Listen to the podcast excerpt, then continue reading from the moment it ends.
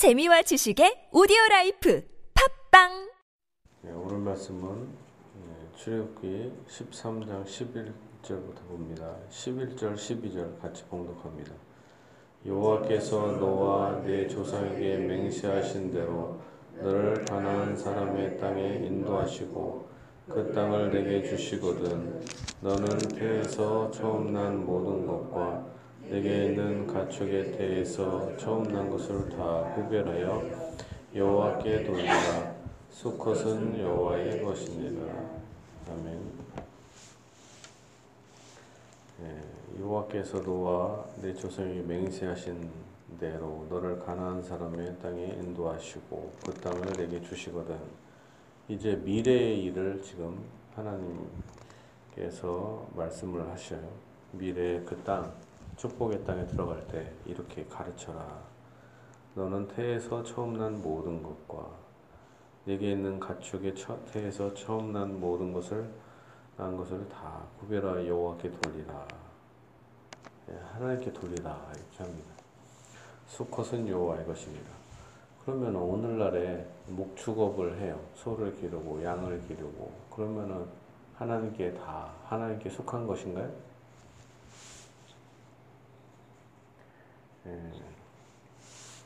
그렇지는 않죠. 모든 것이 다 하나님의 것이죠. 첫 것만이 아니라. 사실은 우리가 생각할 때 예, 신약 성경에서 우리가 뭐 우리가 신약 시대 우리가 교회 생활할 때 헌금을 얘기하잖아요. 헌금. 헌금을 뭐 11조를 내라, 뭐 감사 헌금을 내라, 뭐 여러 가지 얘기를 하는데 구약 백성들은 헌금을 엄청 많이 내요. 헌금을 11조 외에 각종 헌, 헌물이 엄청 많고 또한 제사가 엄청 많아요. 속죄 제사. 죄를 지을 때마다 속죄 제사를 드려야 되잖아요. 양을 드리고 염소를 드리고 소를 드리고 또 이제는 뭘 드려요? 처음 난 것을 또 드리고 예, 드리는 게 많죠. 근데 이것은 어, 첫 것을 드린다는 것은 상징성 때문에 그렇습니다. 상징성. 우리의 모든 것은 다 주님의 것입니다. 이런 것을 고백하는 것이죠. 뭐 드리는 것 자체에 있는 게 아니라 그리고 처음 난 것을 드렸다는 것은 나머지 모든 것도 다 주님의 것입니다. 이렇게 신앙을 고백하는 거에 불과한 것입니다. 우리가 11조를 드려서 구원받고 안 받고가 아니라 나의 모든 소유는 주님의 것입니다. 이것에 대해서 그냥 고백하는 것이죠. 나귀의 첫 새끼는 다 어린 양으로 대속할 것이요 그렇게 하지 아니하려면 그 목을 꺾을 것이며 네 아들 중 처음 난 모든 자는 대속할지니라. 후일에 네 아들이 네게 묻기를 이것이 어찌 됨이냐 하거든 너는 그에게 이르 여호와께서 그 손의 권능으로 우리를 애굽에서 곧 종이 되었던 집에서 인도하여 내실세. 그때 바로가 완악하여 우리를 보내지 아니하며 여호와께서 애굽 나라 가운데 처음 난 모든 것은 사람의 장자로부터 가축의 처음 난 것까지 다 죽이셨으므로 태에서 처음 난 모든 수컷들은 내가 여호와께 제사를 드려서 내 아들 중에 모든 처음 난 자를 다 대속하리니 이것이 네 손의 기호와 네 미간의 표가 되리라.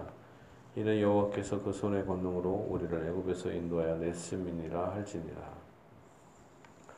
어, 애굽 땅에서 하나님께서 이스라엘 백성을 조상을 들을 구원한 것을 기념하라.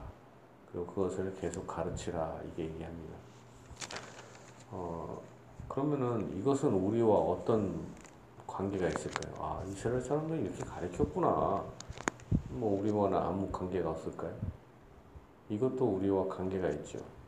어떤 관계가 있습니까? 예를 들면 자녀들이 유아 세례를 받고 유아, 입교를 합니다.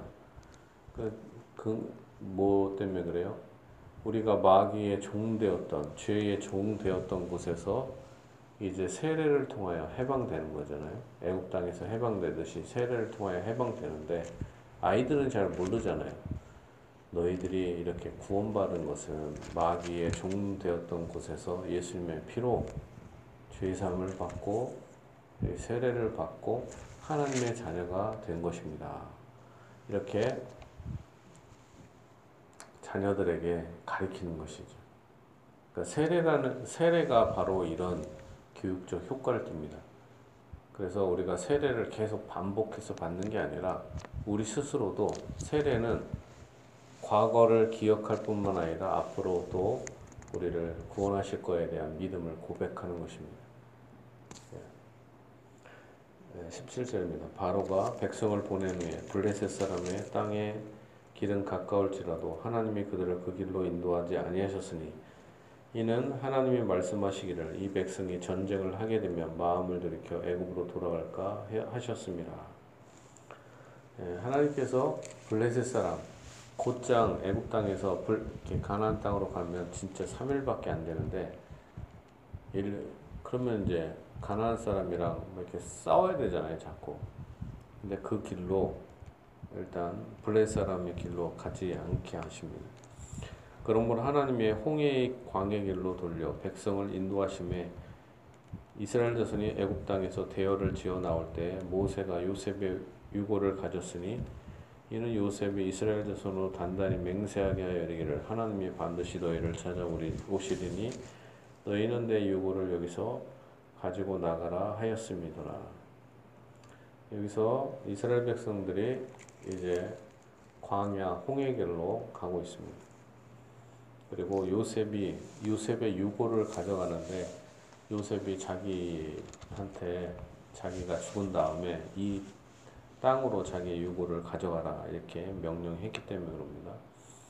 그들이 숲곳을 떠나서 광야 끝에 담에 장막을 치니 여호와께서 그들 앞에서 앞 가시며 낮에는 구름 기둥으로 그들에게를 인도하시고 밤에는 불 기둥을 그들에게 비추사 낮이나 밤이나 진행하게 하시니 낮에는 구름 기둥, 밤에는 불 기둥이 백성 앞에서 떠나지 아니하니라. 여기서 아, 우리는 구름 기둥, 불 기둥이 어떤 의미인지 잘 몰라요. 아, 그냥 구름 기둥인가 보다, 불 기둥인가 보다 이렇게 생각하는데 이스라엘 땅은 이 광야 길은 광야가 그냥 광야 이게 뭐 풀이 있고 뭐 초장 이런 게 아니라 성경에서 나오는 광야다 그러면 사실은 광야로 번역하지 말고 사막으로 번역하는 게 맞죠. 우리는 광야 그래도 뭐 풀이 좀 있고 억새풀이 있고 이렇게 생각한단 말이에요. 그러니까 우리가 번역을 할 때 사막으로 번역하는 게 더 맞습니다. 그러니까 구약에 광야가 나온다 그러면 사막인 거예요. 모래밖에 없는 곳. 모래밖에 없는 곳에서 햇빛이 쨍쨍 찌겠죠. 그늘도 없고. 그러면 어때요? 온도가 엄청 따갑죠. 그래서 그걸 보호하기 위해서 옷도 엄청 껴입어야 돼요. 왜? 햇빛이 따가우니까 우리는 이제 반팔을 입고 다니는데 반팔을 입고 다니면 나중에 탈이 살이 익어버릴 정도로. 그러니까 거기서는 오줌을 딱 넣는다. 그러면 오줌이 이렇게 싸자마자 다 없어지는, 다 말라버리는 그 정도로 아주 더운 나라인데 이 사막길을 통과할 때 하나님께서 구름 기둥으로 그늘을 만들어 주시는 거죠. 구름 기둥. 그러니까 뭐 기둥, 구름 기둥 여기 조그만 구름이다 이렇게 생각하면 안 되고 어마어마한 구름으로 그들을 덮어서 시원하게 그들을 지치지 않도록 인도하신 것입니다. 또한 불기둥 밤에는 또 이 여기는 엄청 또 추워요. 일교차가 심한 거 있잖아요. 낮에는 엄청 덥고 밤에는 엄청 추워서 예, 또 밤에 자다가 이제 죽기도 해요. 얼어서 온도가 낮아져 갖고 그러니까 밤에는 어때요? 따뜻한 불기둥으로 그들을 따뜻하게 인도하시는 그러니까 하나님께서 그 백성을 낮에는 구름 기둥, 밤에는 불 기둥으로 백성 앞에서 가시고 여기서 보니까 뭐라고 합니까? 21절에 여호와께서 그들 앞에서 가신다. 그들 앞에서 가신다. 그러니까 우리가 분명히 알아야 될 것입니다. 내가 나의 길을 계획할지라도 나의 길을 인도하시는 분 누구십니까? 하나님이십니다. 내가 잘못된 판단을 해도 다시 그걸 고쳐주시는 분도 하나님이시고 나의 사업, 나의 일, 모든 것도 다 하나님이 계획하시고 하나님이 인도하신다. 또 하나님께서 어떻게 인도하셔요? 홍해 길로 인도하신 거예요. 그래갖고 이스라엘 백성들을 전쟁을 피하게 하려고 홍해 길로 인도한 거예요. 그렇지만 결국에는 이스라엘 백성이 홍해 길로 인도한 하나님을 원망합니다. 왜? 홍해 길인데 거기 뒤에 애국 군대가 오니까 그 모든 것도 누가 인도하신 거예요? 하나님이. 사실은 하나님이 영원전부터 계획을 하신 거죠. 홍해 바다를 가를 것을. 근데 당장 이스라엘 백성들은 홍해 바다가 딱 있으면 일단 거기에 바다가 이렇게 딱 있으면 어때요? 이게 사면초가인 거죠. 이젠 죽었다. 근데 하나님이 그 길로 인도하셨다. 구름 기둥과 불 기둥으로 앞서 가시고 놀라운 하나님의 섭리죠. 그러니까 우리가 우리의 길과 계획과 미래를 모든 것을 계획해도 무엇을 의지해야 됩니까? 하나님만 의지해야 된다. 그리고 하나님께서 인도하시는 길에 감사하고 또한 어떤 환난과 고난이 와도 끝까지 무릎 꿇고 한번 기도해보고 낙담하지 말고 우리는 어떤 일들이 막 생기면 분노하고 좌절하고 절망하고 막 그래요. 그러나 우리가 뭐 계획한 대로 되는 게 아니잖아요. 하늘에 비가 안 올 수도 있고 비가 또 억수로 쏟아지고 이거를 어떻게 우리 생각대로 돼요? 아 이번에는 이렇게 농사를 잘 져서 모두 해고 이렇게 모두 하고 또 이 사업이 잘 돼갖고 더 이렇게 하는데 또 하나님 망치기도 하시고 근데 또 망쳤는데 다른 길을 찾다 보니까 또 그 길에 하나님께서 또 놀라운 축복도 베풀어 주시고 하나님이 다 우리 앞, 앞에 앞서 가신다. 택한 자는 예수님께서 우리를 위해서 죽으셨을 뿐만 아니라 우리의 앞길도 다 계획하시고 인도해 주십니다. 성령 하나님께서 예수님을 통하여 이게 우리 영혼도 구원하셨을 뿐만 아니라 영혼을 담고 있는 이 육체, 이 육체도 거룩하잖아요. 육체도 우리가 함부로 하면 안 되고 또 하나님이 육체를 귀하게 여기셔서 우리 육체를 성전이라고 하시잖아요. 그러니까 우리 육체도 하나님은 사랑하십니다. 그래서 우리가 낭망하지 말고 주님께 나아가야 됩니다. 우리가 특히 세 가지 기도는 잊지 말아야죠. 하나님께서 우리에게 일용할 양식을 주시고 내가 버는 게 아니라 하나님께서 일용할 양식을 주시는 거죠. 나의 사업과 모든 것도 잘 되고 망하고 모든 것들이 다 뭐예요? 주님의 손에 있고 건강하고 씹을 힘 소화될 소화시키는 것 다 주님의 손에 있습니다. 그리고 또 우리가 이런 홍해 길이라든가 이런 광야 길에 사막 길에 딱 가면 일단은 뭐야 환경이 너무 안 좋아요. 사명의 길인데 사막 사명 사명의 길이잖아요. 이게 가나안 땅으로 가라. 근데 출애굽을 하자마자 가나안 땅에 딱 도착하는 게 아니라 뭐예요? 일단 사막을 통과하는 거예요. 일단 사막이야. 그럼 거기는 일단 일단 목이 마르고 물이 없잖아 일단. 광해 길인데 사막 길인데 물이 없어. 우물이 없어. 애굽 땅은 항상 강이 엄청난 강이 흘러서 그냥 떠먹을 수 있는데 사막길에 물이 없어 일단 사명의 길이. 그때 당황스럽죠. 아, 내가 이게 올바로 가나? 그냥 애굽 땅에 있으면 더 좋았을 텐데. 막 낙담하고 절망합니다. 그럴 때 우리가 어때요? 시험에 들지 않도록 기도해야 되죠. 우리가 시험에 들면 시험에 들지 않게 해주세요.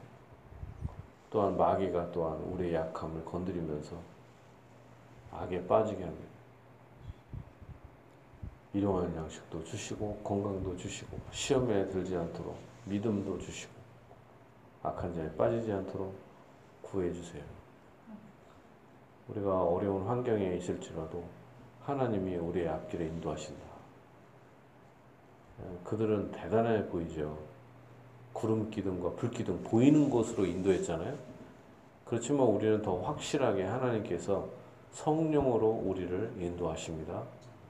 진실로 하나님께서 여러분 앞서 가셔서 전쟁을 다 승리하게 해 주셨고 앞으로도 승리를 베풀어 주실 것입니다. 전능하신 하나님, 축복의 하나님, 자비의 하나님을 의지하고 주님께 기도하며 그 축복을 누리는 모든 성도들 다 되기를 예수님의 이름으로 축복합니다.